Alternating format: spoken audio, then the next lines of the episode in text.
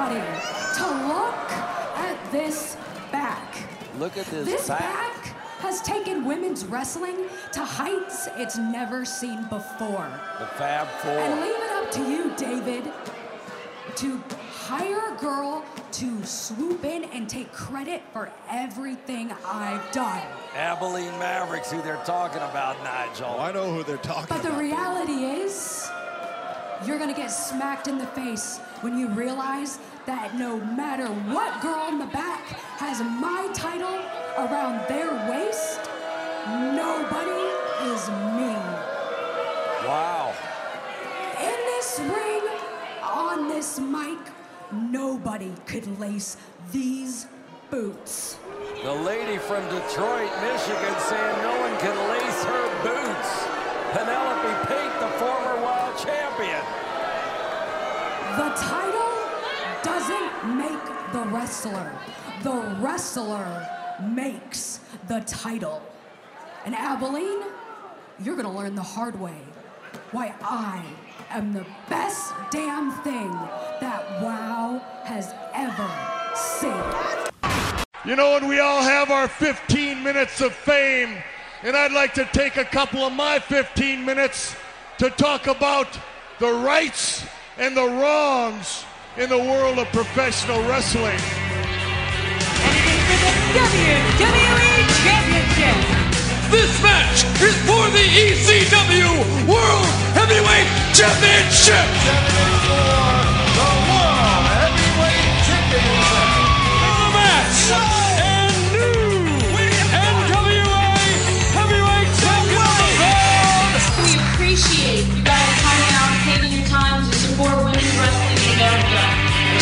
For the AWA World Heavyweight Wrestling Championship. Hello again, ladies and gentlemen. This is your host, Mr. Green, and you are listening to the Rights and Wrongs of Pro Wrestling podcast, is with me. I was about to reintroduce myself, but I did that already, didn't I? So anyway, thank you for coming back and uh, tuning into the show and the weekly reviews of WoW superheroes, WoW Women of Wrestling, and whatever other little tidbits of wrestling news that I can provide as it relates to the women of the wrestling circuit. Um, and I think we're going to start off with that before we jump off into the the um, the review of the show. And the first thing I want to bring up is the, uh, I guess, official and formal retirement of Kacee Carlisle, former NWA Women's World Champion. Uh, some of you may or may not know who she is. I don't know if she's even really been amongst the wrestling scene over the last year or so, particularly since the pandemic. I, I'm not sure if I've seen her featured prominently um, anywhere since that point. However, she's uh, been around for some time, having gotten to the business. When she? I think she debuted in 20. Was it 13? Uh, Now, now, you know, now I gotta get my papers. It? Uh, she, was before then. Okay, no, 2005. What am I talking about? I met her in 2013, but yeah, two, 2005 uh, was her debut ma- match. and she had been in the, the business since that point, starting off as a manager, then transitioning to a wrestler. And when she became a wrestler, she was one of the um, pretty much the darlings on the on the independent circuit. She had gone uh, through multiple promotions uh, and basically had won almost almost every promotion that I've seen her kind of affiliated with or whatever the case may be. She's seemingly won some level of championship there. There's a there's a picture of her having like four or five different titles at one time. It was kind of very reminiscent of Ultimo Dragon back in the day, where he was just draped with belts. Where she had a a photo like that at one point. When it, and I will say this, when it was uncommon for women wrestlers to have um, that type of uh, championship run. Uh, she was one of the, the women that was out there that a lot of people felt like she was a shoe in or she should have been at least in TNA wrestling. Um, WWE was, it, it, especially at that time, and it's unfortunate. It's really unfortunate because she's not the only one. There's a lot of them who were like really talented, but because of the mandates that the WWE had at the time, was that we got to hire models, and they, you know, they got to be, as Jim Ross put it, athletic tens. Well, regardless of how good they were in the ring, that did cut out on some people out there, and regardless how attractive they may have been if they weren't looked at as the quote athletic 10 by WWE standards, then it it shut out a lot of people who had a lot of great talent in the ring. You know, one of the least of which was Kacee Carlisle. So a lot of people felt like because TNA had kicked off and they were taking in some independent women wrestlers at the time. Uh, most notably, we we saw young ladies like well, young ladies at young ladies at the time, ODB, Velvet Sky, Angelina Love, uh, Gail Kim. You know, they they all kind of converged into that and, and really really made that division mean something. And and it was somewhat felt that Carlisle. Uh, at least amongst some wrestling fans, that she should have been involved in that as well. She did participate in a TNA gut check at one point. So I, I think that she was, if I remember correctly, on their program to perform that gut check. Uh, but unfortunately, she did not earn a contract in doing it. Uh, as I said, she had been around for a while. I got a chance to not only interview her, uh, which you can listen to if you want to get the the overall scope of her career. Uh, I did get a chance to have a full on conversation with her while she was a world's champion. Um, she, in my estimation, I'm, I'm just going to editorialize here for a second. I, I, I have no idea why Kacee Carlisle never really got to one of those locations like a TNA WWE, I can speculate on, but TNA, I, I don't know. I, I, will say in the times, I probably ran across her at least three to four times. And you can also see those matches as well. As match against the Black Widow, I produced that. Match against, um, well, she goes by the Woad now, but at the time is listed as Kacee Carlisle versus Dementia D'Rose. I, I, I shot that one and did the commentary there. Uh, and uh, the last interaction that I had with Miss Carlisle was uh, when she came down and she wrestled against um, the natural born legend Crystal Rose. And there's one thing I will say before I go into my editorial as to why I think that she might not have got there is um, she was always very good speaking. There's one thing that she had that I felt like a lot of, of her colleagues at the time didn't. So some of them were not very good in talking or getting on the microphone and cutting a promo. She was doing it all the time, and she was really, really had a good flow over you know how she wanted to present, what she wanted to say, how she wanted to say it, and tie it into certain little uh, aspects of who her opponent was, or the or, or the event and things like that. I, I, thought that she was she was good and she was only going to get better if she had a chance to you know keep going on doing it.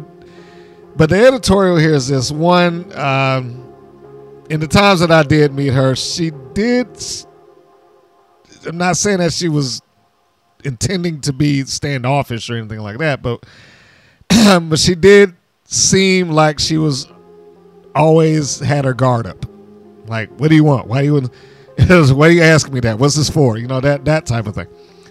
Uh, I don't know if that would have or could have become something that that would have worked against her, but you know that I, I just say that as a possibility. I know things like that on occasion will steer some decision makers into a, a different direction.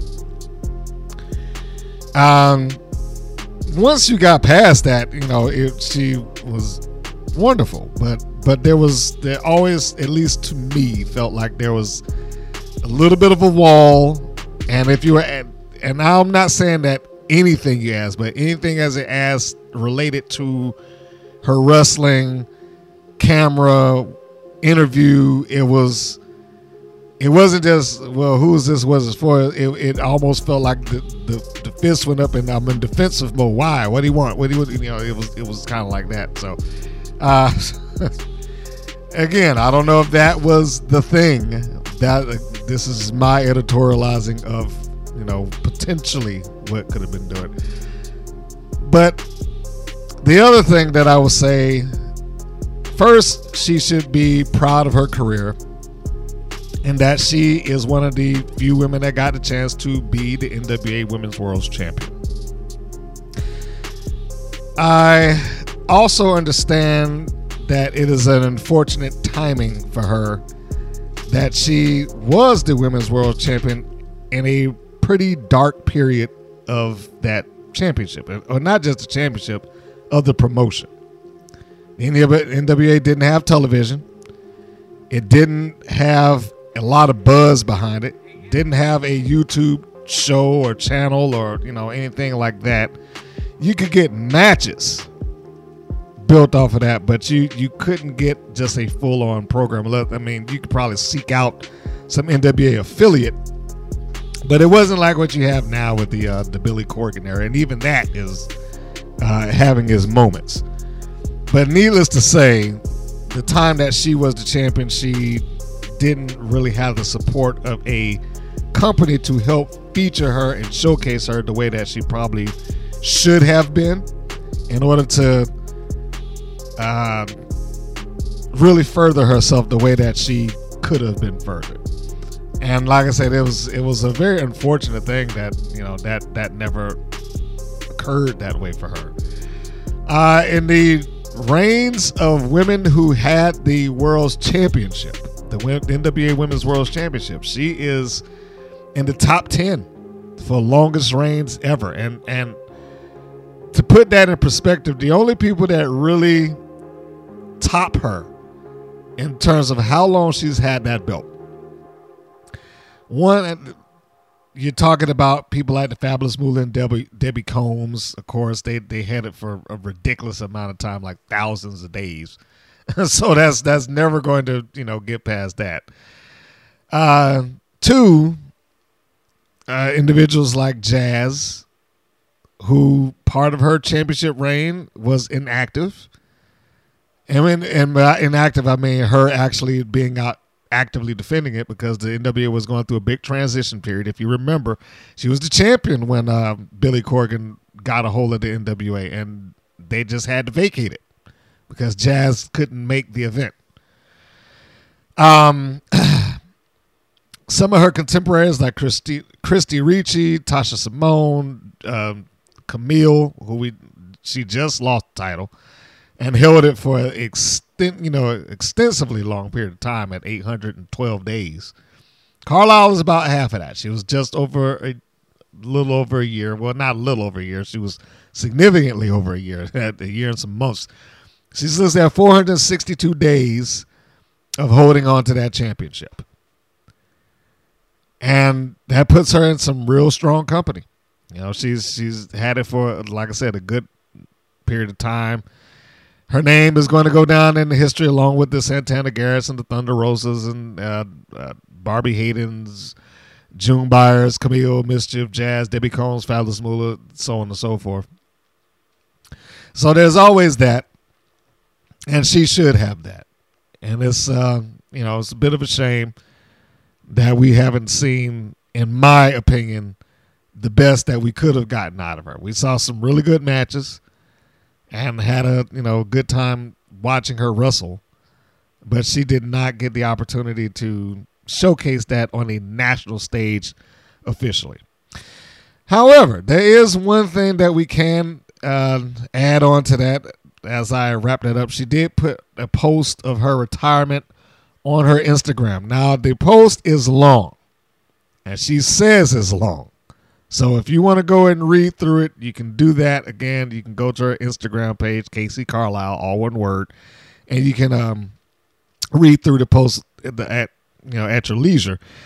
but the the there are two big points here that I think should be addressed before I move on. One the second paragraph basically says, This is my official announcement of retirement from the world we know and love called pro wrestling. This is long, indulge me.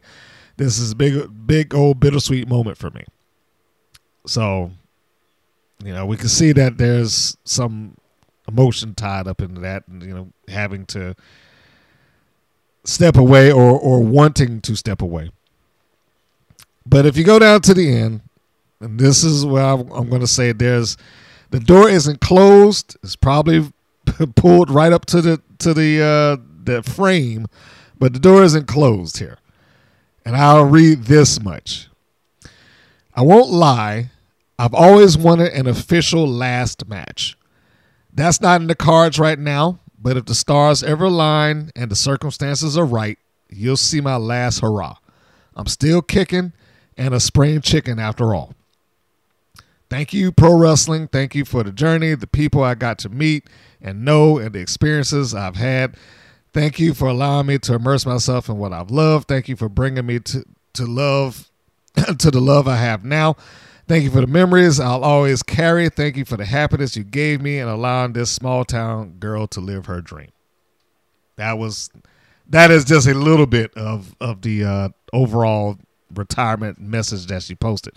But as you can see, she did say that she would have liked to have a last match, and she's apparently not closing the door to the potential of a last match. But I, as she said there, you know, right place, right time, right circumstances. So I would imagine that's going to be largely built on who can present her with. Let's start off with the right fee because I'm sure that she's not going to do it for free who can present her an appropriate opponent to close out her career with, the circumstances that would lead into that particular match, the build, if you will, that would lead into that match. All of those things seem like reasonable requests. I hope there's a promoter out there that can do it. I don't know what I would consider to be the appropriate thing for her to do because largely she's been a heel in most places that she's been. Only here, for whatever reason, when she came to Georgia in these promotions, she was uh, primarily booked as a babyface. Everywhere else, she was it was like a heel, but here she was booked babyface and she worked babyface, and you know she was pretty good at it. but I, I cannot think of anyone off the top of my head that would present a good closing chapter for her other than maybe Barbi Hayden. And I only say that because Barbi was the one that dethroned her as the NWA Women's World Champion. But she's off and wild now, and she's no longer Barbi Hayden. She's Abilene Maverick. So I don't know if that would be something that she would do or she consider would doing because I don't think Barbi Hayden wants to work independence anymore. I, I believe, uh, and I know I've said it, she's been largely relegated to like I only want to do WoW. That's the only wrestling place I want to work. So you can make of that what you will. Uh, hopefully, she will get her her last match at some point in time. I'm I'm pulling for that. I won't hold my breath, but I hope that she gets it. So to Kacee Carlisle, you know, enjoy retirement. It was nice uh, getting a chance to call some matches for you at some point in time and getting to sit down and have an interview with you when we did have a chance to have an interview. So that is my um, farewell and you know so long and enjoy retirement statement to Kacee Carlisle. Uh, also, NWA.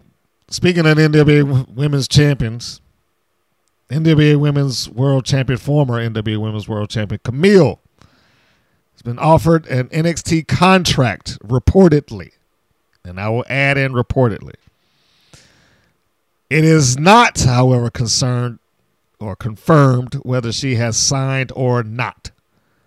So this is going to be interesting to see because I can imagine that if she went, that they would let her be Kamille. They'll probably change her name or you know something like that. But I cannot see that they would allow her to be who she was it would be wonderful if they do.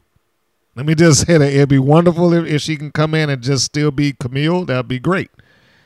but I, the WWE is kind of funny about things like that at, at sometimes, and I know some of this mandate, from what I've read, is coming from um, them them being the WWE acquired by their new owners, and those owners want to have more acquisition, you know, to uh, kind of pad out the the properties that they have underneath them. I mean, because let's if you just look at the WWE, the WWE isn't what it was when I was a kid. The WWE was the thing. Everything else was a show. Now the WWE is kind of becoming what the NFL is, in that we're the governing body to a Raw and a SmackDown and an NXT. They all function under the same umbrella, but they function a little bit different from one thing to the next. And then they can all converge at what we consider their Super Bowl, WrestleMania. So, you know, uh, getting back to the point, if she has signed, good on her. If she if she's going, good on her. Because I don't think the NWA has anything left for her. She's she's already done what she can do. I mean, she she had a death grip on that championship for 812 days. So no, yeah, I don't I don't think there's anything left for Kamille to do at this point. She had her one big run. She had some some good matches, a couple of which I got a chance to see. Um, so it's it's off to the next chapter. It's off to the next chapter to see what she can do.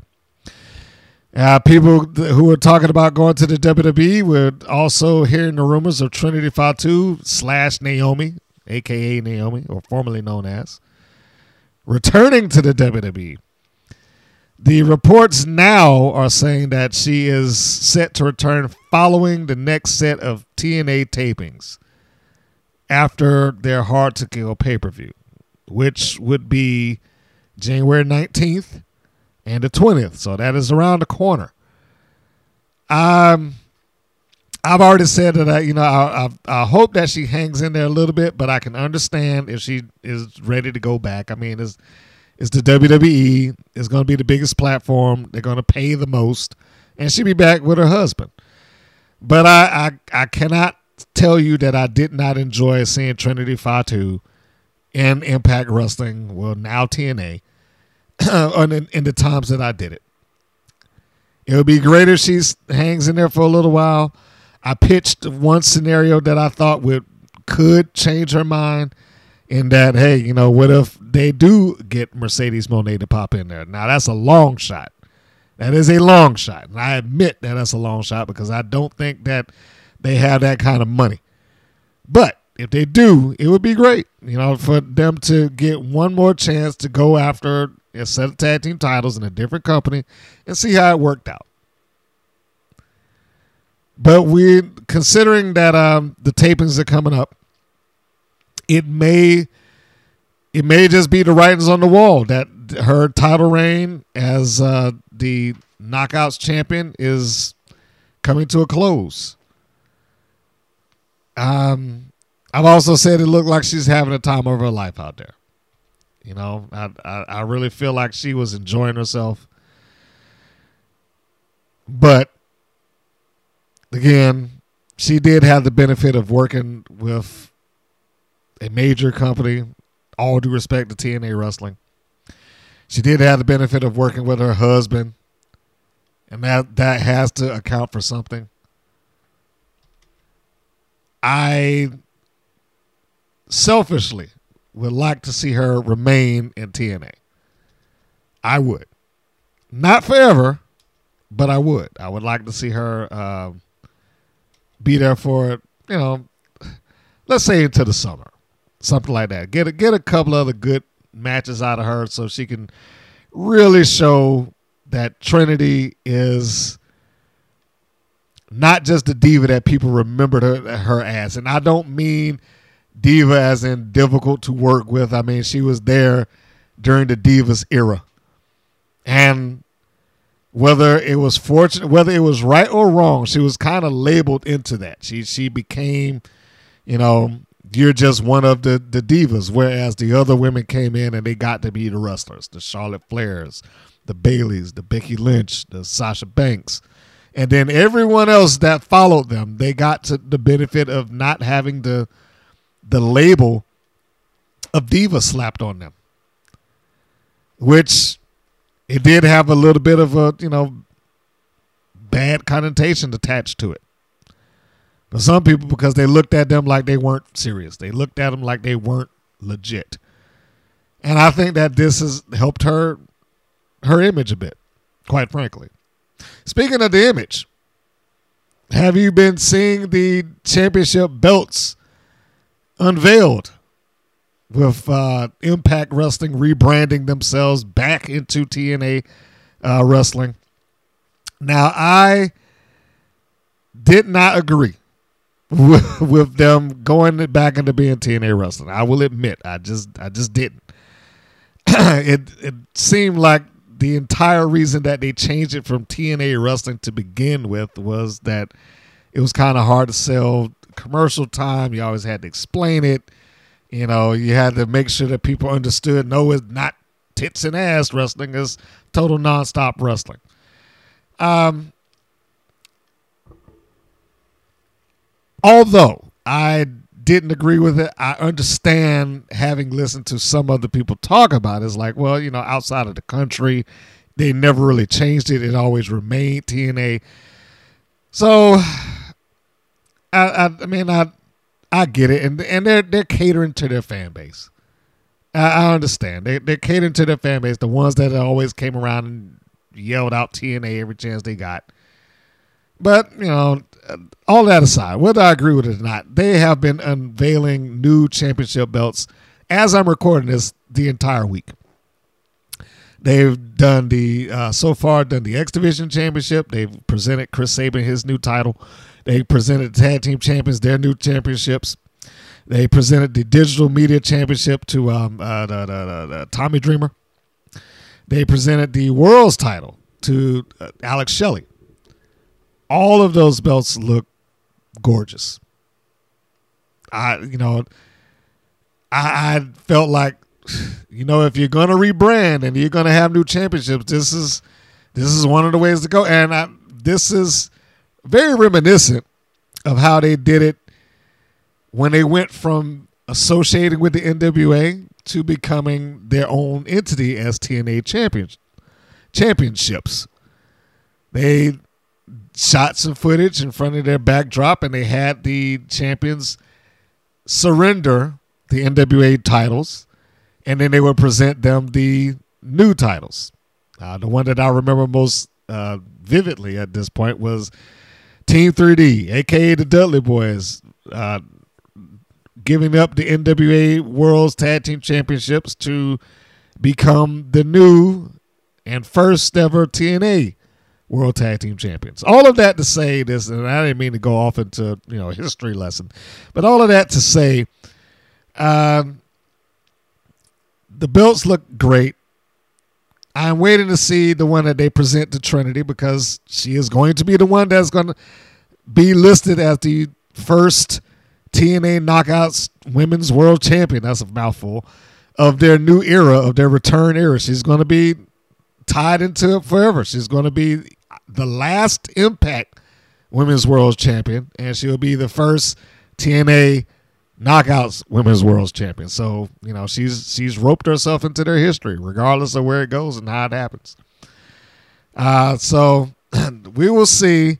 I'm hoping that she does get the opportunity to stay there and, and make some more memories, but I certainly understand if she has to go.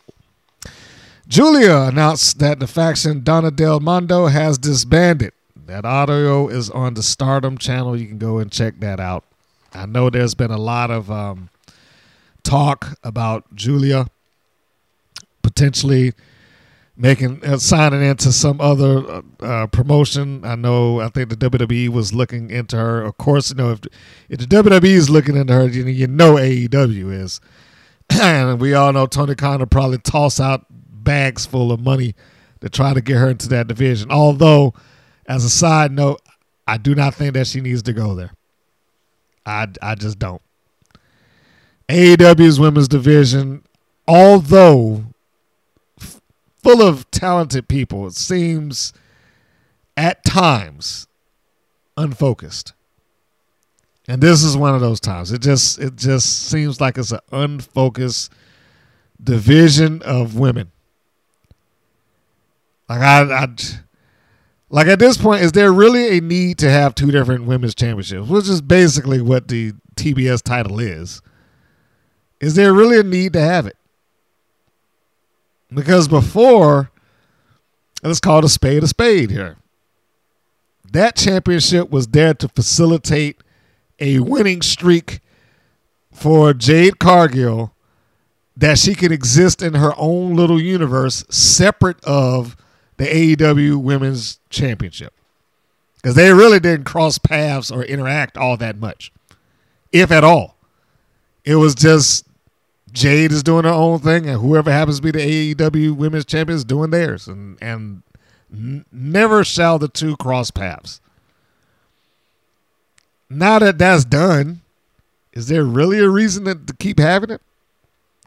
Shouldn't? They should just merge it and and try to focus that division into something powerful.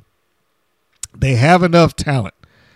They don't need to have all these championship belts. I mean, even if it, you can include the, the Ring of Honor Women's Championship because they they incorporate that every once in a while. They'll just show up on AEW television. But no, I don't think that um that should be something that should be brought up, or, or I should say, she shouldn't go because I don't think that AEW will do right by her. Honestly, I I just don't feel it. I hope they can prove that wrong. And uh, lastly, Maria Kanellis posted a video on her Instagram. Uh, basically, you know, I'm going to summarize here is that she was talking about her her body changing.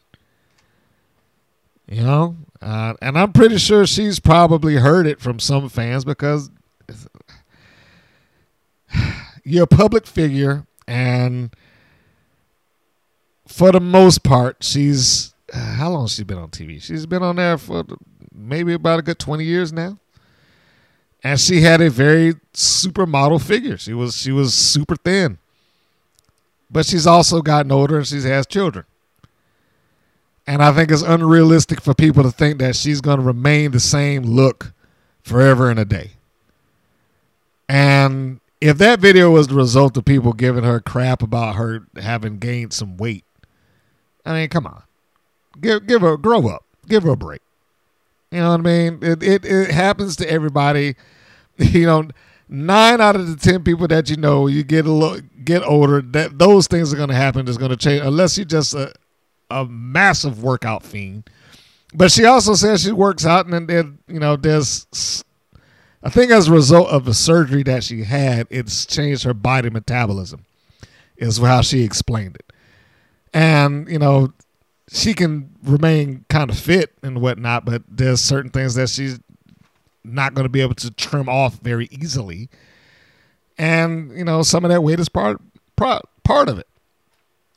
But no, I mean, like I said, give give that woman a break. Come on. If you get out there getting on her IG and making these snide comments, which I know people do, because there's no repercussion for it. I could just say it and move on about my way. Then shame on you. Come on, let let let her let her go.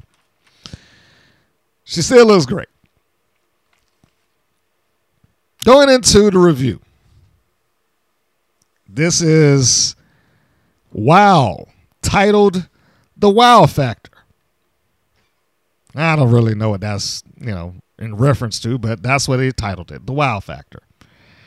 This is uh, season count 217, chronological episode 68. So let us uh, discuss this this show here for a little bit. I will start off by saying overall, this is another show that I was I was pretty good with. I was I was all right. That there were a little more things that I would maybe have issue with than I did the last one. Last week, or the, the previous podcast, I, I gave them a lot of praise. I gave high praise to that show. I, I said, this is a, a A show. This is something I've not seen out of WoW at all. So I was super shocked. And I was concerned. I was like, all right, well, will they be able to repeat that? Will they be able to get this thing on again and have her, uh, not her, have the show uh, come in and, and just show how good it could be? And this is relatively close, not not perfect, but that but there's reasons behind it, and we'll we'll go into that. Um, it opens up with the Fabulous Four. And I, I will just start off by saying Vicky Lynn, I absolutely adore. Absolutely adore her. She came out selling that injury with the neck brace, could barely lift her arm, need help coming through the ropes. I was like, this, she is great. She is great. Uh, I hope that they do right by that woman. Uh, but as they enter, the commentators are recapping the events uh, of the Fabulous Four, and, and particularly that they're recapping why Vicky Lynn is in the position or in the condition that she's in. Um, it opens up with Lana Star cutting a promo. Lana blames David for you know all their misfortunes, and all of this is setting up a heel versus heel main event because um, when Lana's done, uh, I was about to say Abilene Maverick, but Abilene Maverick is the other half of the the uh, the main event. What I meant was Penelope Pink gets on the mic also, and she cuts the promo. This is almost everything that I said for weeks in the first season of WoW's. Like no one does a promo; they don't express what they want or what they're doing and why they're doing it, or whatever the case may be. Uh, but they they've really made some effort to change that. It seems it looks like they are pushing towards having people actually say so, or at least they're top of their card right now. I'll say that. Now everybody doesn't say things that mean anything. They still have people that cut promos that don't go anywhere. They're just they're just words. But here, Lana Star comes out and she's you know complaining on behalf of the group and then there, uh, you know, Penelope Pink starts talking about, you know, her position formerly as the champion, and that, you know, the title doesn't make the the woman, the woman makes the title. That you know, that type of thing. I thought this was good, and I was happy to see it. It was it was a nice change to how they start off their show, rather than hey guys, it's a match, boom. You know, it, it was it was nice to have a different way to get into this. Now, one thing I will say about when they do have these moments. One, David McLane should not be sitting there holding conversation with them that they can't hear.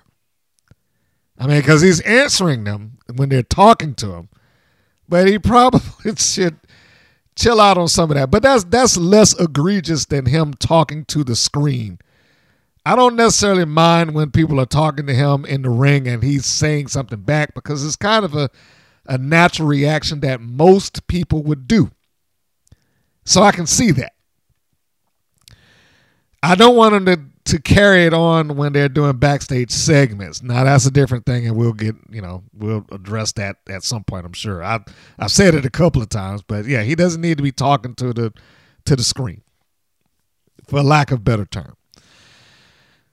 But uh, what I also don't want them to get into the habit of doing, and it feels like they're slipping into it, is the heels blaming David for their misfortune. Not that I'm looking to defend or protect David McLane, but there's no payoff available for that. There, there's nothing that can be done if they carry on like, then David, you did this to me, and uh, you know, there, there's nowhere to go from there. It's just complaining to David McLane for the sake of complaining to David McLane. He already has enough titles. I've said that, you know, a few times like he's their lead commentator. He's the lead interviewer. He's the matchmaker. You know, he he's also the person that's involved in the press. He's the founder. You know, so he's always around. He doesn't need to have some pseudo angle tossed onto him also that they will never be able to get a payoff to. Hypothetically speaking, it would be different if they were calling out Jeanie Buss. Now, we know that's not going to happen, but just bear with me. Hypothetically, it would be different because you could, in theory, get to a point where Jeanie Buss, like, all right, I had enough. And if it takes me getting into the ring to, you know, to shut you up, then I'll do that. I'll go into training and blah, blah, blah, blah, blah. And, you know, now that I'm saying it out loud, they probably should do that because they would get coverage. They would, they would get people who would actually tune in who would never watch that show in order to see Jeanie Buss either get into the ring and wrestle, win a match, or lose one. One of the three. So as I'm saying it out loud, even though it's a hypothetical situation and that I'm sure they'll never push, it would make you know it would probably draw curious eyes. But the end result there is, like I said, with in that scenario, you could get to something. With David McLane, there, there is nowhere to go. Yes, he's been in the ring and he's flung himself around by barely being tapped by Lana Star or somebody. If you go back and you look at those old episodes of WoW or Glow or something like that, he'll just, oh my gosh, and you know he'll just fly across the ring because the superhuman strength that one of these ladies inflicted on him. But he's certainly not going to do that now. He's not going to take any big bumps, you know, to uh, push the show, or at least he shouldn't. And secondly, there there's no match or event that you could apply to this that would make it make sense. There's just none. He can't get in there and have an intergender match with, say, Lana Star to wrap up some feud that they had. And they basically had a very small feud for like 20 years. You go back to the original version of the show, like I said, and all she did was like, "Oh no, David, you're you're lying. This is the the Lana Star show. Everybody knows I'm the executive producer. Where was that supposed to go? What was the what was the end game for that? Other than she's just a delusional woman who thinks that she runs a show that she doesn't.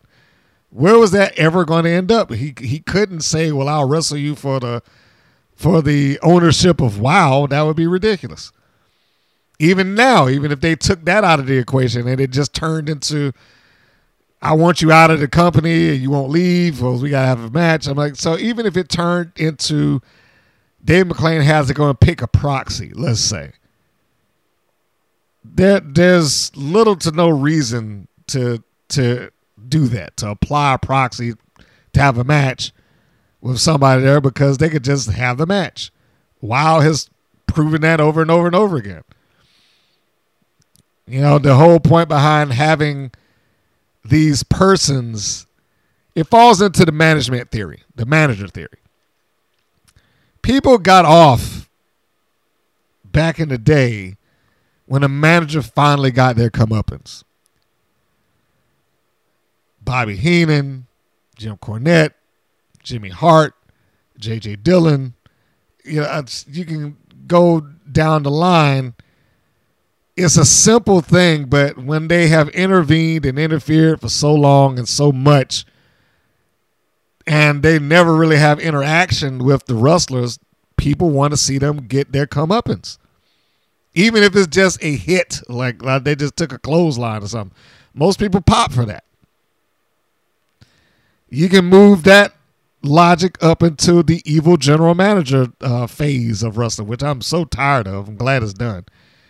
But Vince McMahon, Eric Bischoff, it was the case of okay, we got this person who's the power that I have to fight against.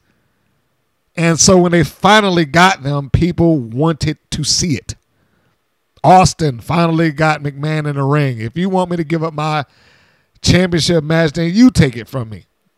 You meet me in the ring. We'll, you know, you and I do this, you know, and and Okay. And people pay for that. Vince McMahon in a main event, the guy who hadn't wrestled, but they just wanted to see him get beaten up. Eric Bischoff, even to a smaller degree, Larry Zbyszko took him on at Starcade. People wanted to see Eric finally get shut up. You don't have that dynamic here. First off, uh, Dave McLane works babyface, not heel. He works too much babyface, honestly, but he works babyface and not heel in the, in that dynamic. Secondly, he's not, you know, he's not going to promote an intergender match, nor should he. Lastly, you know, what purpose is it to have to constantly have to defend these decisions that he makes against the likes of Alana Star or Exile or whoever? Those are conversations that should be in the back or the management room or whatever the case may be. Every once in a while is fine, but I find that is it, it seems like it's tricking up. That more and more of them are like, David, you you screwed me or whatever. And that's probably not the right choice of words, but you get my you get my point.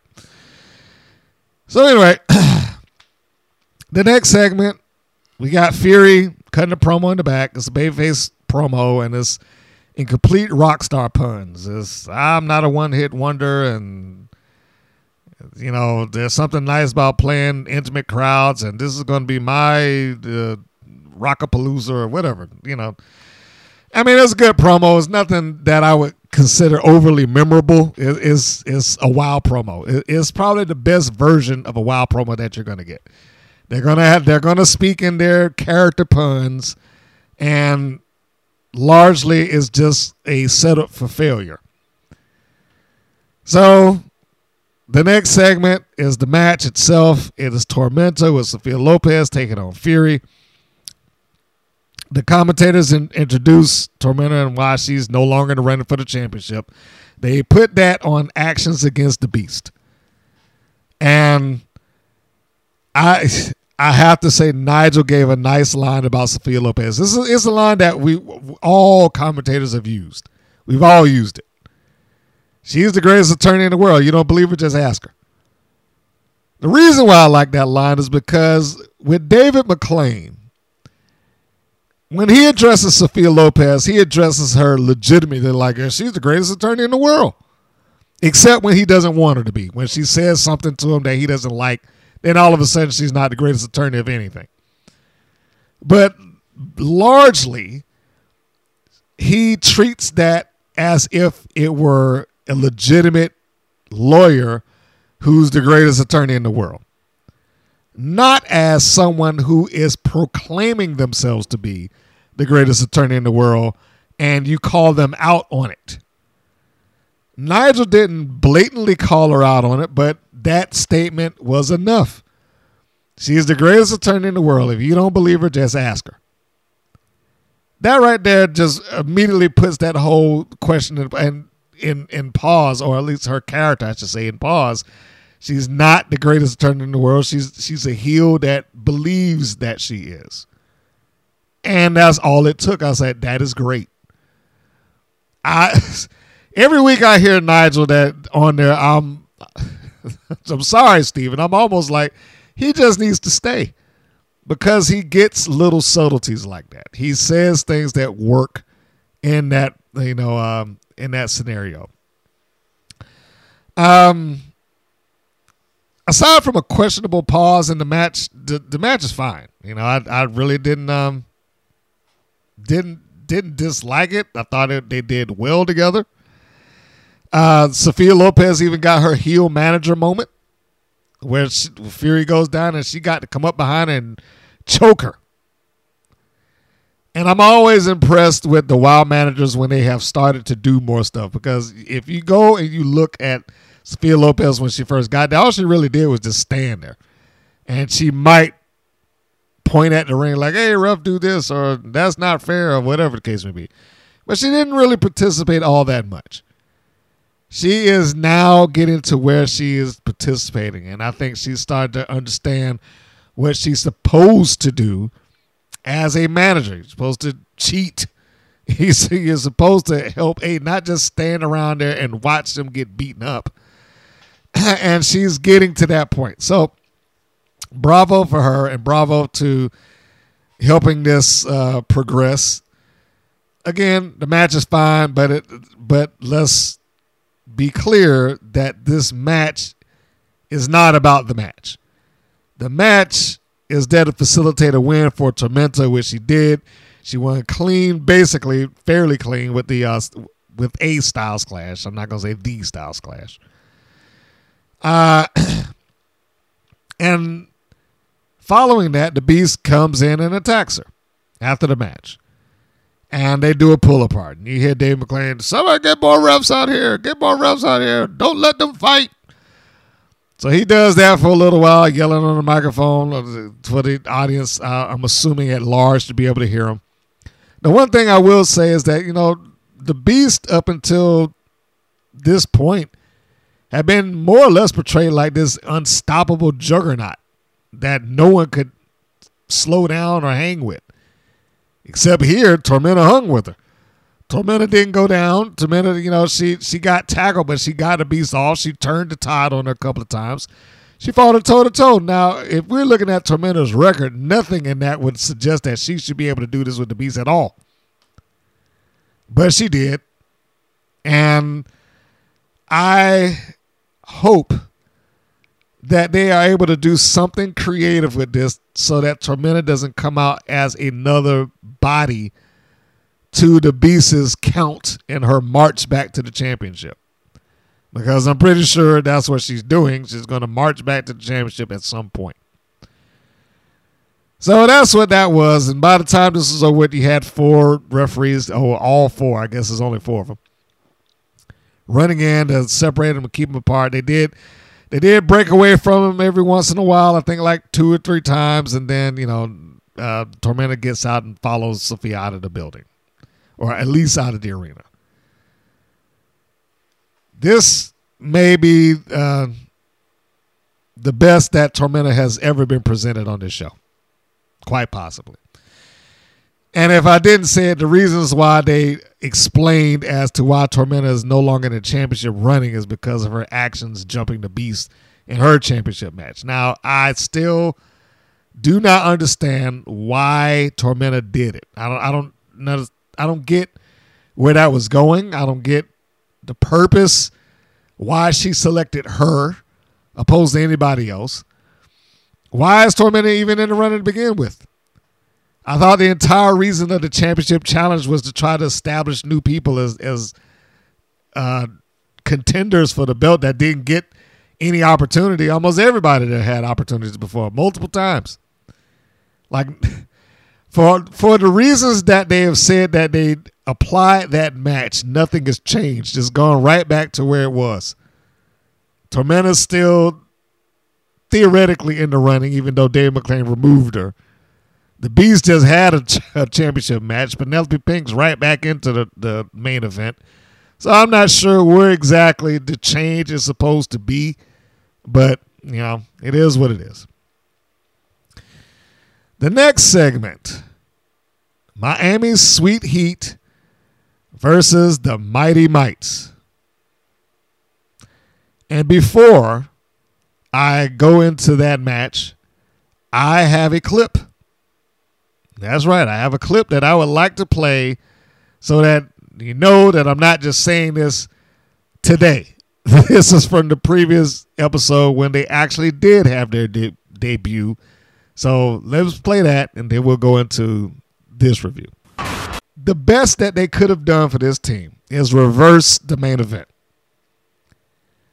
Put last call in there against the Tonga for a final time and just be done with them which, you know, they should have been done with anyway.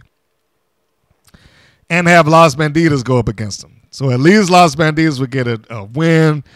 The Mighty Mites wouldn't be in there with a team that is completely towering over top of them. And Banditas could probably have gotten them a better match and made them look better for at least a period of time before ultimately polishing them off. So you heard that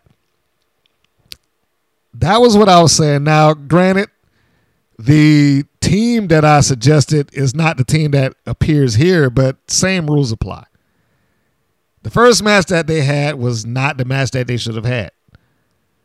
This is the match that they should have had. Wild came directly back from um, their commercial right into a match. And David went directly into overselling the Mighty Mites. They're high fly, the same stuff he said last time. And it gets hard to believe that when they when they was beaten so badly in their initial match. It was one of those moments where I was like, they a nice heel commentator could really work with him overselling like that. And it would make the overselling a little bit more palatable if you had somebody on the opposite side of it that was calling out the flaw in the logic. But this this match is a hundred times better than their debut. And is exactly why I said what I said that they needed to debut against a team like this. Sweet Heat did what last call could not. And I'm not saying that they're incapable of having that type of match. I'm saying last call has been presented like a unstoppable force, except when they get stopped by the Tonga twins. But but they're larger, they're bigger, they're they're presented more like bruisers and just beat up on people. It is hard to have that team do anything to make a smaller team look significant. It's just it just is. It's just the way that their pres- their presentation kind of defies that. Whereas a team like I pitched Las Banditas and Miami Sweet Heat, they could bounce around for for the Mighty Mites. They can get out quick by the Mighty Mites. They can have some near falls and some roll ups where they're like, I can't believe she almost got me, you know, that type of thing. They could do that and not lose credibility. Because Sweet Heat, A, they've already been two time tag team champions. B, that they don't wrestle like a powerhouse team. And them getting in the way of getting out quick by or whatever the case with the mites does not make them look bad so much as it makes the mites look like they are competitive. And they can still lose. They you could you could have still had the same finish. Like nothing in this match, I would I wouldn't have changed a thing. I would have just swapped the debut, and this would have been the debut match, and let them go against last call later on, rather than having them look at them and treating them like small children. No one that I saw, that I talked to, that saw this match gave the Mighty Mites any sort of chance walking into this based on the match that they had beforehand. But if they had done it the other way around, if they had done this, like, oh, they got close, you could have at least gotten them to where the fans could have believed they could have won if they just got that one move in. If they just, if the referee had just turned around in time, I'm, I'm pretty sure the match could have been structured to where Sweet Heat could have allowed people to buy the idea that, oh man, they almost got us. They almost did it. Sweet Heat made this look so much better, and I think they deserve a lot of credit for that. I'm sure the Mighty Mites, Sugar and Spice, you know, did their part too, but the Heat made this look a lot better. As I said, a hundred times better than what they got in last call. The Mites go down to the Fab Jab.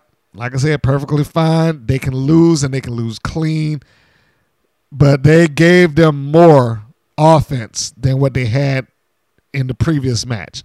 They didn't cut them off unceremoniously every chance they got. They actually got some stuff in, so it made them look good. I just wish that this was the debut match rather than the other way around.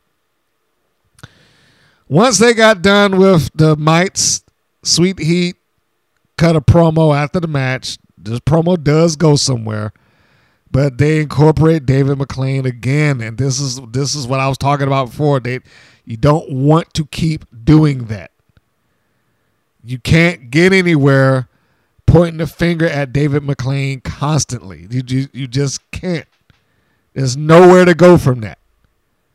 They're not going to get any sort of payoff to David. You you're screwing us over, or you you you're taking away our opportunity. You know, it it just is is just pointless.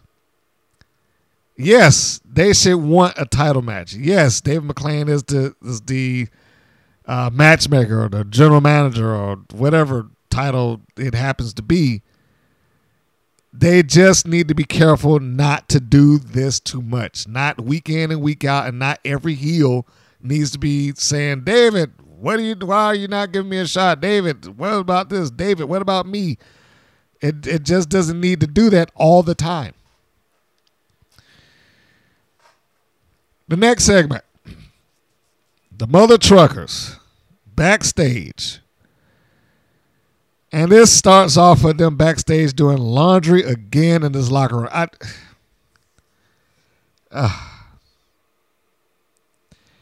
why are they always doing laundry in the locker room?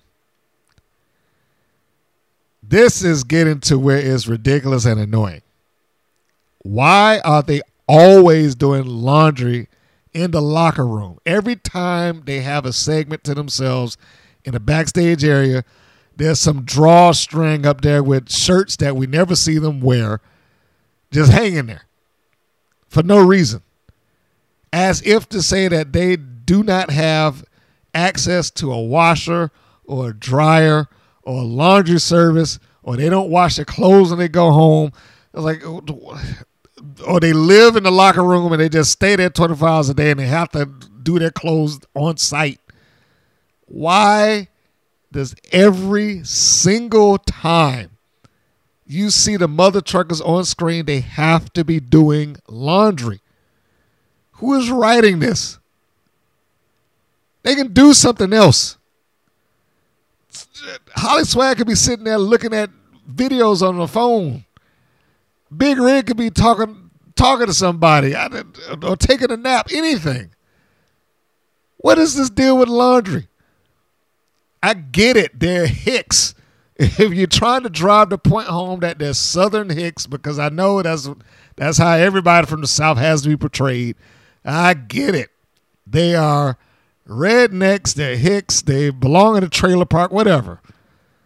But good grief, man! Come on. They don't need to be. Hey, stop that! And they actually said it this time. Put the laundry down. Okay. Oh. Whew. Anyhow. So they have this moment where they're sitting there talking and I guess addressing the fact that they're going to take on the Brat Pack uh, later on in this in the show. Well, next segment, really. Uh and then it's like, oh yeah, she thinks she could drop some bars, or you think she's gonna do one of them raps. And uh, then they both like, hey, you think what I'm thinking? All right, let's go do it. So the next thing we see is that they pop back in, and now they've got uh, some stereotypical, and I air quote this, hip hop attire. So they go get the Kangol, they get some glasses, they get some uh, prop chains and prop rings, and they do this just terrible rap uh, for the show. Now, I'm going to say something in absolute fairness to the mother truckers. And I also don't understand why everybody has to be in a locker room that's got their own uh, uh, posters in it. That just seems sort of self grandizing, but whatever. So, again, I'm going to say this in all fairness to the mother truckers before I get into the rap. This is both good and terrible at the same time. The reason that is good, because I, I get what they were trying to do. It is is is very clear. It just seemed oddly placed because they have this video with their essentially just showing to the viewing audience at home. They're not showing it to their opponent, which is what it was supposed to be, or at least it should have been. And, you know, just to get under her skin. So I understood the point of it. but it wasn't set up to do that. Like it would have, if I had to rebook this, it would have made more sense to me if heels go out to the ring first. Brat Pack is there. She's getting ready to do her rap, BK Rhythm. And then you cue the Mother Truckers music. And they come out with this stuff on. You get BK upset, and then they can go and say, "Hey, you know, look, we we know how you like to drop these rhymes and bars and whatnot, and and so you know, it it inspired us. It made us feel like you know we need to get into that hip hop stuff too. So we we did a video in the back. I just want to show it to you right now. Tell me what you think because you know I think we could do it too. You know, just just undermining what BK Rhythm thinks about her skill set. Like, hey, we could do it. Anybody could do it and then you you pitch to the video, then you show that, and then you come back from it and you get the same reaction that BK Rhythm had. Like, no, no, this isn't you know that that whole thing. As it is, this is just kind of an insert, and if if you're not operating under pretense that this was being played to the house, this would make no sense. It uh, it wouldn't do anything. It's just you know terrible rap for the sake of terrible rap. But I am pretty well sure that this did play to the house, so you know it's it's fine. That's why I say it's both terrible and good at the same time. If if I had to paraphrase that situation, if, if you know I'm gonna use an old TV show, there's a Seinfeld episode where Jerry's dentist converts to Judaism. And largely because he's able to do that now, he he feels comfortable telling jokes that pertain Jews and Jewish uh, lifestyle in it. We'll say that. Then Jerry goes to you know his his parish and he wants to uh, do his confession, and and the priest asks him like, okay, he converted to Judaism. Does does that offend you as a Jew? And and Jerry's like, no, it offends me as a comedian. Well, that's what this is like. This does not offend me as a wrestling fan. It offends me as a hip hop fan because this is awful. It is awful, and I and I know that's not their their line of work. I know it's not supposed to be good. I I get that you know they they aren't going to pardon the, the phrase wow the world with their lyrical prowess. But yeah, this this is just bad. And the only thing that makes it palatable is because it leads into this match, and that I am sure that this is like I said, it was played for the room, and it got the kids happy. And that that's the only thing that makes this save any sort of face to it, because nothing in it, it looks good. It it just makes me feel like wow, despite the fact that they got money behind them, are at the same time like crazy low budget. The rap that they did here is the type of raps that you do when you go to an amusement park and they're like, hey guys, pay us five dollars, we'll let you get in front of the green screen and rap. You can make your own music video. Imagine that. It, nothing in here makes sense. I mean, you know, they, they got the LED light going on, flipping the, the, the colors in the background. Well, like I said, they got their prop hip hop stuff on and clearly, clearly fake dollar bills or hundred dollar bills in their hands. Like they got cartoonishly big bills in their hands. Uh, I'm looking at this like, okay, there's there is no earthly way that anybody could possibly believe that that is real. Now, I, I'm not saying that they're trying to make people believe it is, but it is so so bad. And I can't even say bad in a good way. It's just bad. I'm, and that honk honk thing that they just toss it in there, I, oh, whew, if if that could just go away, and it, because the second they do that, then it ends. It ends on David McLane and Nigel doing the typical non hip hop thing that people who do not listen to it do. Yeah, that's great. Word to your mother. You know that. Ugh, awful. Again, does not offend me as a wrestling fan. It offends me as a hip hop fan because this is bad. So we go to the next uh, scene segment. And it is the Mother Truckers taking on the Brat Pack. Miami Sweet Heat are at ringside for some reason. I, I, I don't really know why, but they're there. I mean, because it, it didn't seem to go anywhere. It didn't seem to facilitate anything or push anything forward. They just happened to be there. So we have uh, an obvious setup at the beginning of the match. That being the mother truckers come out, they got the hip hop gear on, and and they uh not embarrassed, but they insult, shall we say, not not verbally, but just by their mere presence, they insult BK Rhythm in particular. And she's like, no, no, no, this isn't hip hop. This is you guys don't know what you're doing, you know that that type of thing.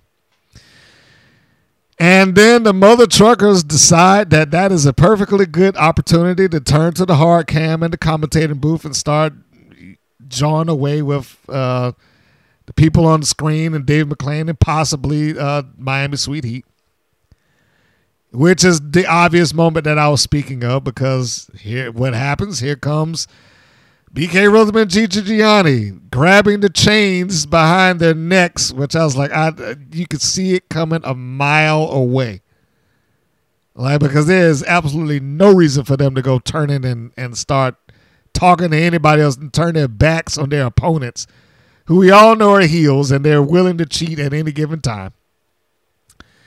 I like, yeah, I was like, we, I know this, this is going to be. They're going to use these chains to choke them out, and sure enough, that is exactly what happened.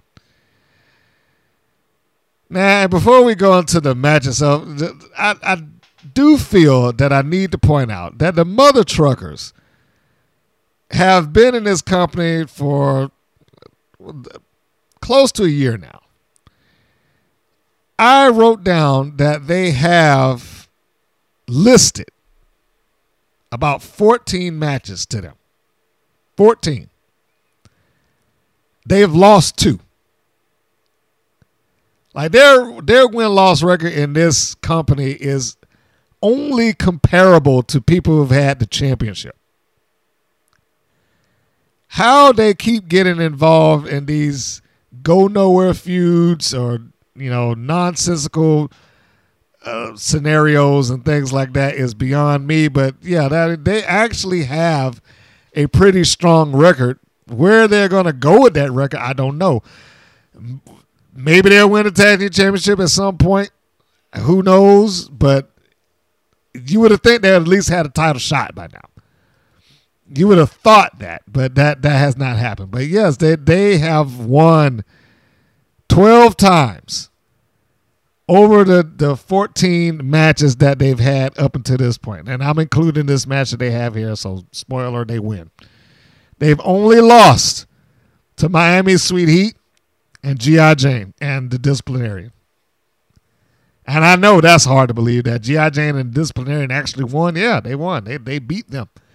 Now, of course, they got them back. They got the win back, but outside of that, yeah, it's it's amazing to me.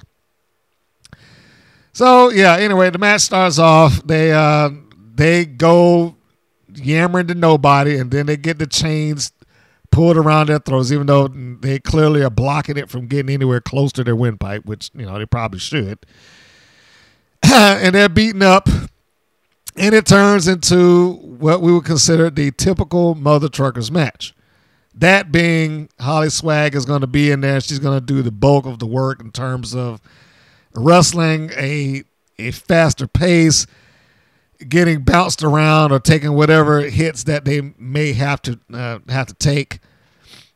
But in this case, it is not like when the mother truckers take on somebody like, uh, say, uh, Last Call or who's who's another big team that they got in there. I can't really say the Tonga Twins because they're babyface, but anyway. most of other or even Miami Sweet Heat, most other uh, teams that they're in there with are usually far and away bigger than uh, Holly Swag. Holly Swag is a pretty you know small and slender young lady. So when she's in there with somebody that's either taller than her, thicker than her, or something like that, she is bounced around, and people believe that she is the one that should be getting tossed and thrown and picked up and swung around and all that stuff like that.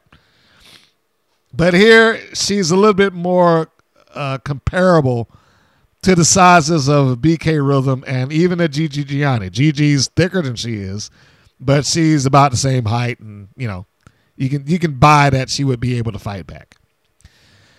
The Brat Pack, I do like. I don't see a future with them, but I do like them. They seem to be the heel team that's more or less designated into taking the loss. Um,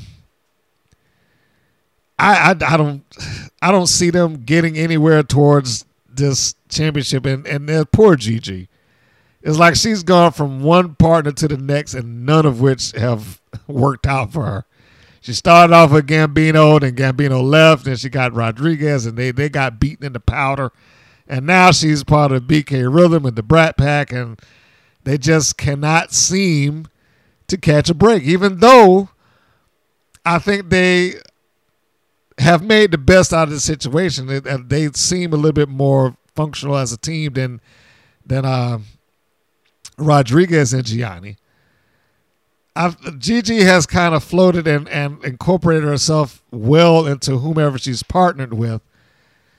Uh, but she looks more star potential here now than she did in the initial phases. Like her her change of look, style, all that good stuff. She she's played down the um the Italian fashionista thing opposed to just being the young Brat Pack star now. So, as you would surmise, at some point in the match, when BK d- attempts to do a back suplex on uh, Holly Swag, she flips over, rolls out, and makes the tag to Big Rig while BK is somehow unaware of that she's doing this behind her back. Uh, Big Rig Betty comes in. She does the normal cleanup stuff, a couple of clotheslines, sidekick. Uh, th- these are the things that she does. You know, she she's done a back suplex and sidewalk uh, Russian leg sweep. But at the end, you got what you knew that you were going to get. The mother truckers with the win. Holly Swag tags back in. They do essentially the Hardy Boys double team with poetry in motion. Once that's done, Swag sets her up for her finish, the full Nelson into the clothesline. Her being Gigi Gianni. Gigi goes down, takes the hit. One, two, three, she's done. And there we have it. The Mother Truckers score another win, and they keep their winning ways in intact. After that, then Sweet Heat get up and they start yelling at them at the commentating booth, telling them they need to go back to the trailer park where they belong. I wrote down, is this going anywhere? Is this supposed to be the, the kickoff of a new feud? What what is this? What is this supposed to be, and why why would they be feuding? I, I I just you know this part I don't necessarily get. So you know we'll we'll we'll take that for what it is.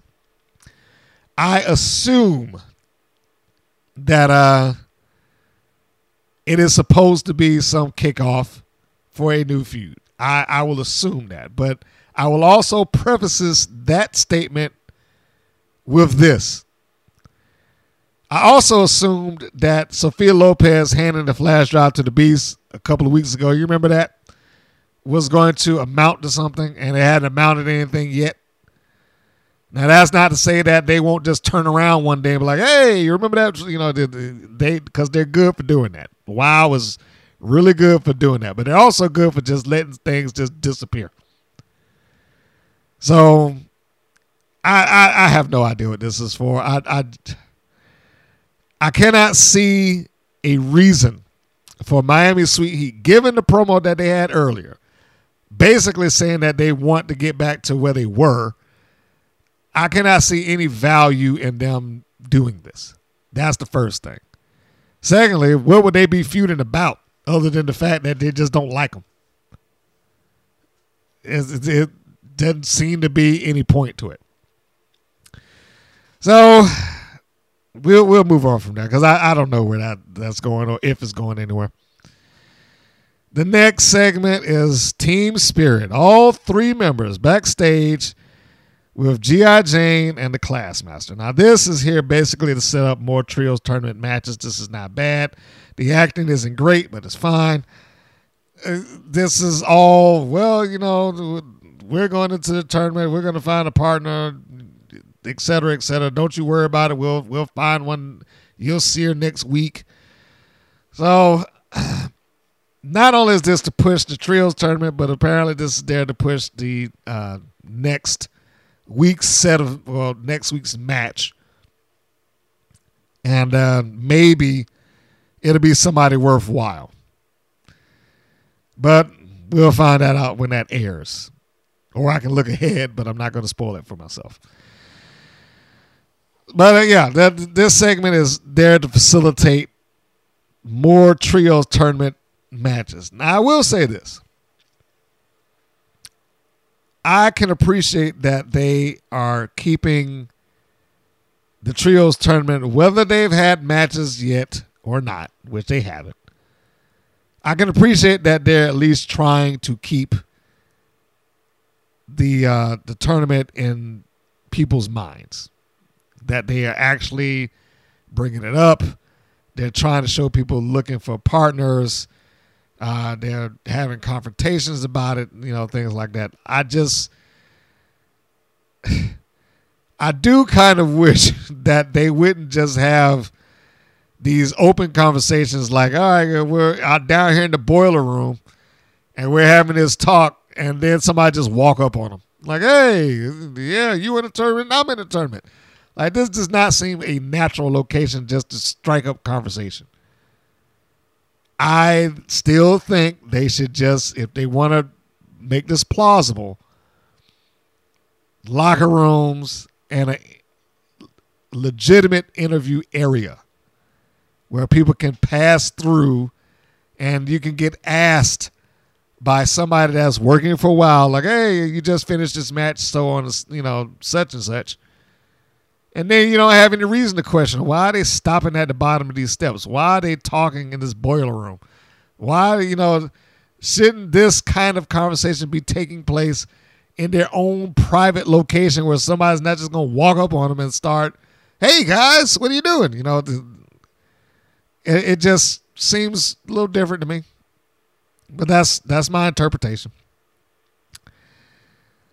The next segment goes directly into where I just talked about the infamous Wild Steps. Abilene Maverick is encountered at the bottom of the Wild Steps by Princess Aussie. Now, this served absolutely no purpose.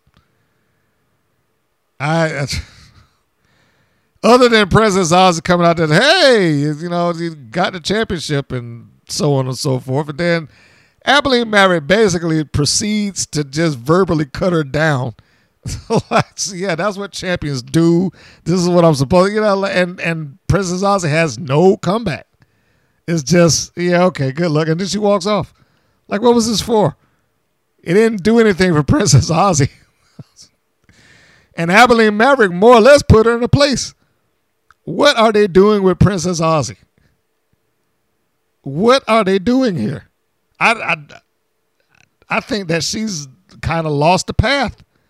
Her and Candy Crush. Now that I'm thinking about it, like the one time that Princess Aussie made any sort of attempt to see her friend in action, it was the first time that she lost. Like you jinx, just you being here caused me to lose.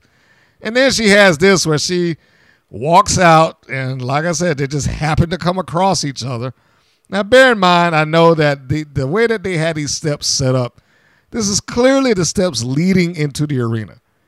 So, this wouldn't be just a random event. You'd have to know that this person is scheduled to go up next and decide that I'm going to go and encounter them. And since we leave these this camera sitting at the bottom of the steps constantly, I'll make it so that everybody can see it. But like I said, this really served no purpose. It did. at least the last one, regardless of what I may say about the the acting of a GI Jane or the Classmaster or uh, Ariel Sky and Coach and Pep Riley and whatever their names are. Regardless of what I can say about that, it did serve a purpose. It did have a meaning to it. It was there, for, like I said, it served two things: set up the trios tournament or keep it in your your the forefront of your mind, and then it sets up a match for the next week. And potentially we bring out our our, our partner, so you know who we're going to go into with this six person or this trios tournament. So we get past this.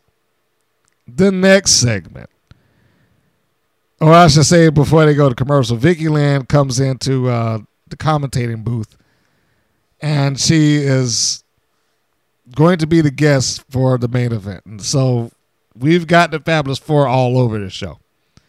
Opening segment, match, promo at the beginning, promo after the tag match. We got Vicky Lynn on commentator. We got Lana Star at ringside.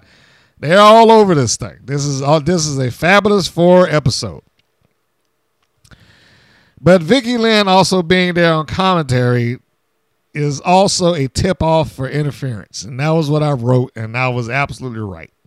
Now I love it. I, I still stand by that. I love Vicky Lynn. She she is she was great. Just physically performing the way she did, just trying to get into ring. Like I'm, I'm trying with all my might just to lift my arm. She gave more credibility to going through a table than I've probably seen most other people do anywhere else in, in recent years. Uh, and she's also good in commentating she she is just a natural heel commentator, and I, and if she weren't wrestling, I would say put Nigel Zane and Vicky Lynn in the commentating booth and let them do the show. It just it felt so much better. It was so refreshing. Especially like I said, sometimes you do want a heel commentator to be able to call out things that the babyface commentator will not do. So before we get to the main event, let, let's address Vicky Lynn and, and the commentator Nigel and David McLane in the commentating booth. David is a fair commentator, and I don't want to take that away from him. That that would be unfair of me to be like, well, he's just awful. He may not be everybody's cup of tea, but he does his job the problem that he possesses as a commentator is that he is overly babyface in an overly babyface commentating booth. If someone says anything out of the heel mouth, he immediately goes in the opposite direction of that. This is why I was like, you you can call a match one of three ways.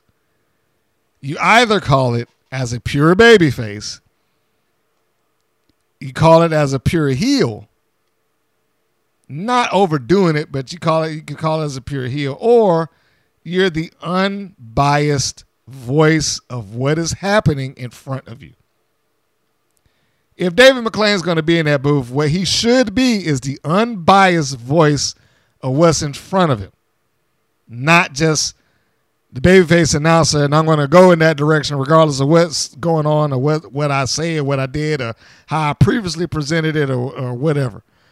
He should be unbiased.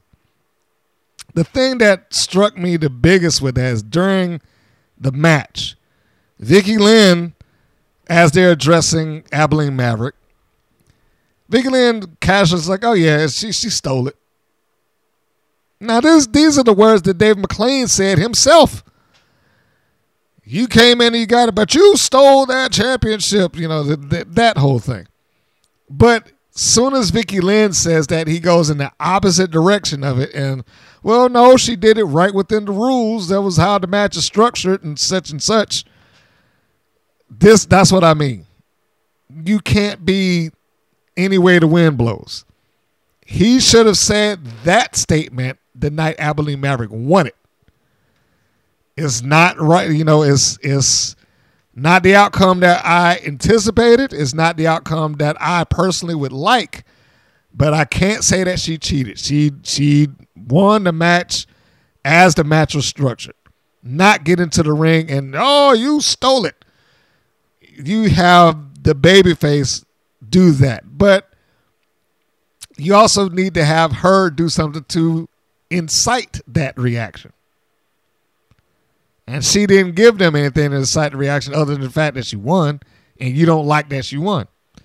So, yeah, all, of that to say is that he should pick a lane with this and stick to it and not go, you like this person, so I don't, or, you know, that type. Because he is subtle, but he does that more often than not. Because him defending Abilene Maverick was just, you know, I was like, where, why? You didn't like her when she won it, what, so why defend her now? But Vicky Lynn is just gold. She's gold on that microphone. She she should be there a couple more times. Uh, and just calling the match. I don't mean to set up some program. I don't mean to kick off some angle. She should just be there as a heel commentator because she is good. Um, and yeah, and it calls out the fact that Dave McLane's wishy washy. So anyhow, this is the main event, and it is a all heel match. So, I, so I'm not sure what they were looking to gain out of this. Penelope Pink heel coming out with Lana Star, taking on Abilene Maverick, who's also a, a designated and and known heel here. There is no real sympathetic figure in this match, so I I have no idea who they were expecting the crowd to cheer for. Well, I mean, I, am not even sure who I should be cheering for here. And I'm watching this on TV. It's like, well, who am I supposed to be backing here? It, it's fine for the sake of a match, just for the sake of having a cold match. But who am I supposed to be rooting for? How can I get emotionally invested in it? It's just two people going through moves. And then when they did something that somewhat established that, um, okay, you're not supposed to like Abilene Maverick, let's just say. Then Penelope Pink does something, or Lana Star does something on the behalf of Penelope Pink, which then lets you know that, well, I shouldn't be cheering for her either. If you're going to aim for kids, then aim for the kids. Don't make this complicated. Give a clear baby face and a clear heel. Now, I don't like that they aim for kids in the first place. I honestly don't. I think they should be doing this a little bit more nuanced. I need the the personality should have more layers to them. It shouldn't just be this black and white and be done. Because when you have moments like this, when they attempt to go into the gray, it doesn't really work well. The match itself, fine. It just didn't have any real reason for me to go one way or the other. It was just I was just sitting there watching moves, quite honestly. So the finish was a misdirection spot. As I said, you could you could probably feel or see this coming a mile away. Vicky Lynn decides that she needs to go in there and help. And she gets up off the commentator booth. And even though she's moving at a snail's pace and acting like she can't uh, move and lift her arms and whatnot. She gets up and she gets a hold of Abilene Maverick against the ropes. Meanwhile, Lana Star's on the other side, distracting the referee. Penelope Pink gets up, charges, tries to hit Abilene Maverick. She moves out of the way. She nails, Pink nails uh, Vicky Lynn. And now she's mortified that she's hit her friend. And Abilene Maverick rolls up and then she pulls the tights to get the win. So this is a case of Abilene Maverick out quicking and out cheating her opponent, Penelope Pink. And I, I, I don't know what else I can say about it. The, the main event was, you know, it was it was fine, and it was dependent on them being good bell to bell. But where that was supposed to go, I don't know. Like I said, I I have no idea whom I was supposed to be rooting for in this scenario, with both of them as the not just heels, but both of them were clear cut heels. It's not even like in question. you you can't even go to the Steve Austin defense of like, well, he's an anti-hero. Neither one of them are those. So I I don't know. I I have no idea. At this point, Penelope Pink should be out of the running for the title shot for uh, at least a good amount of time. She's had it. She's been beaten by the previous champion, Princess Aussie. She didn't win the championship challenge. She was thrown off. And then she just got beat here by the champion again. Well, by, by the new champion, Abilene Maverick. So is it not time to move on and find new opponents for Miss Maverick to establish who she is and what she's doing and that she's the champion and, and hopefully taking WoW to a new direction and new era of, and all the good buzzwords that people like to use.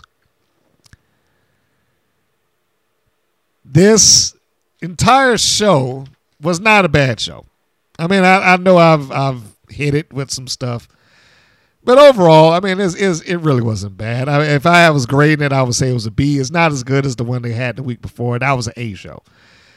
But here, like I said, it being good kind of dependent on certain things being in place. Sweet Heat versus the Mighty Mites, I thought was really good, although it was in the wrong episode for me. It should have been on the debut of the Mighty Mites rather than their second match. And every time I see them now, I'm like, yeah, uh, their, their position has already been determined. They are a job team, and that's all they're going to be. They're the new spring break 24 7. What happened to them? Where are they? Anyhow, uh, even the Mother Trucker's terrible rap had a place in here. I mean, it, it served a purpose. Like I said, if it, I know that the WoW um, I don't think they actually call it the WoW Arena, but I'll I'll call it that for the sake of this. I know that the WoW Arena has a large screen back there that you know they can play these segments for people to watch. So hopefully it played in the building so that they got some some context out of what they were doing. Uh, Fury and Tormenta. I would not have had the promo run before the match, but the match itself was fine. All it does, I mean, look, if Fury's going to cut promos that's going to run in front of that, then she should probably cut different ones rather than protesting how she's on her way to the top and whatnot and then going right out there and losing. She should maybe cut a, a, a, a more veiled promo that has less to do with going to the championship and more on – she's establishing herself as a singles competitor and there are going to be some rocky roads but uh, you know it's a challenge i'm willing to take and you know things like that and uh, of course as we talked about the main event the main event bell to bell fine it just didn't seem to have serve any particular purpose there was nothing that led into this there was nothing that we could get out of it. it is is just a match for the sake of having a match. When I also do not understand how Princess Aussie of all of them hasn't gotten a, a rematch. If anybody had more claim on it, it should have been her. But it's like when you saw her in that that uh, backstage segment on the stairs, it's like, oh, okay. Now that might go be good if it goes somewhere. If if it turns around that let's just say next episode, hey, you know, it's finally signed. Princess Oz is to get her rematch for the WoW Championship. And, and they build towards that. And I'm giving a lot of credit to say that they would build towards it. But it would be nice if they did. It'd be nice if they got to that and they actually could do something with it and get a match that people want to see. Overall, episode was fine. I hope that they maintain some level of what they're doing and not regress backwards. I, I really, really, really got my fingers crossed on that. And I honestly am waiting to see what the uh, ratings are going to be for last month. Because even though they had some uh, reasonable matches, and I'll, and I'll even go say this month too, because I'm, I'm a little curious about uh, last week's episode. But particularly, I am curious about what they ran in December after reading the ratings for the uh, Wow Special on ET. You'll know if you go back and listen to that, you know why I was like, okay, I'm wondering what the actual show did because that Wow Special got clobbered as far as the ratings were concerned. It just and they and WrestleNomics made it very clear, like you know, in the same time slot on the same network, these ratings were this, that, and the other, which most of them led by almost 200,000 views. So it'll be interesting to see how that worked. It'll be interesting to see how the episode that aired the weekend of uh, New Year's, how that's going to go. You know that which which was the show that I was talking about, the one I said, you know, this was a really good show. And I I I don't question, I fear that the ratings will not be reflective of that.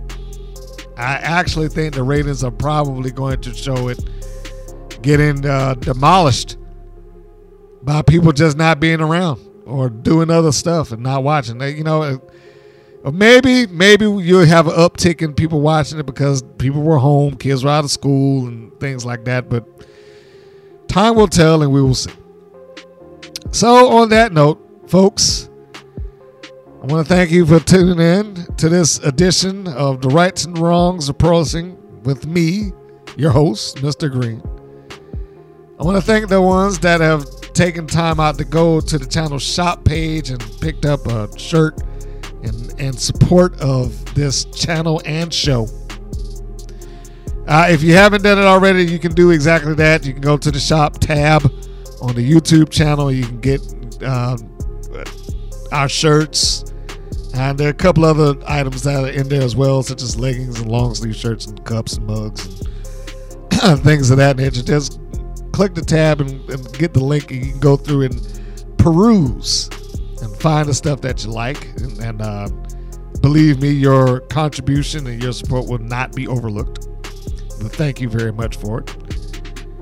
Uh, if you are looking to find where you can seek out all of these things, the best way is WPNWrestling.com. That is WPNWrestling.com. That is the centerpiece. That is the nexus for all things that we do. A 24 7 stream of videos with uh, matches dating back to about 2013, if not late 2012, featuring some of your favorite names, including those who have gone on to be in either Impact, Ring of Honor, WoW, in some cases WWE.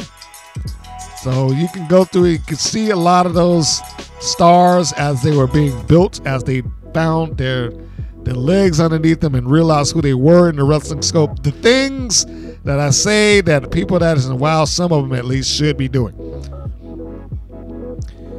You can get the podcasts because every episode of this podcast goes there. But if you happen to be on some other podcast platform, because we do feed out to greater podcast platforms, be sure to subscribe there. Do the YouTube things like, share, subscribe. That helps a lot. And we are seriously considering, seriously considering doing a giveaway going into, you know, in, during the course of this year, 2024. But what would that giveaway be? Hmm, that would be the ticket.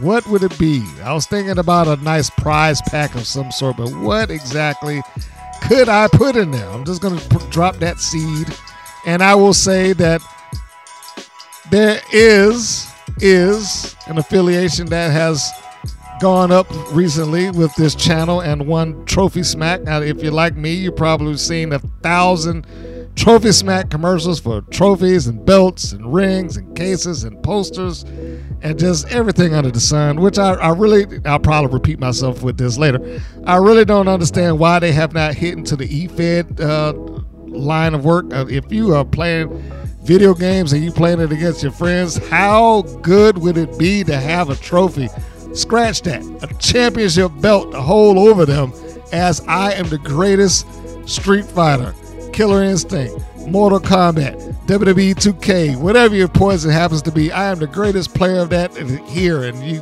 you cannot have this belt. Do you know what kind of fun I would have had with that thing if those things were available back in the day? Oh my God. Whew. I had to make a belt back back in those days. I had to make one. Cardboard and aluminum foil. But that's a story for another day. Anyhow, you can get one of those in the maybe a, a big quality belt, and they are high quality. Uh, uh, by going on there, but I have not put up any links. I have not brought brought up any, any affiliate links yet. This is just a precursor. I'm just saying this ahead of time so that when I do, you are aware that it's there and that I hope if you have to get yourself a nice uh, fantasy football ring or belt or trophy or what have you, your little league team, whatever you happen to need it for, corporate engagement, you name it, that you would at least uh, come to me and get take advantage of the discounts that they would apply by putting WPN on the end of the link. But I definitely will be bringing that up in the next episode. So until then, ladies and gentlemen, thank you for listening. And this is Mr. Green saying that this is Mr. Green saying so long, and we will see you on the next go round. Take care, everybody. Thank you for listening to the WPN's Rights and Wrongs of Pro Wrestling. If you have questions or comments, please contact us via our Facebook or our YouTube channel at the Women's Pro Wrestling Network. If you're new to the WPN, feel free to subscribe to our channel and like our page. We appreciate your support. Thank you again for listening.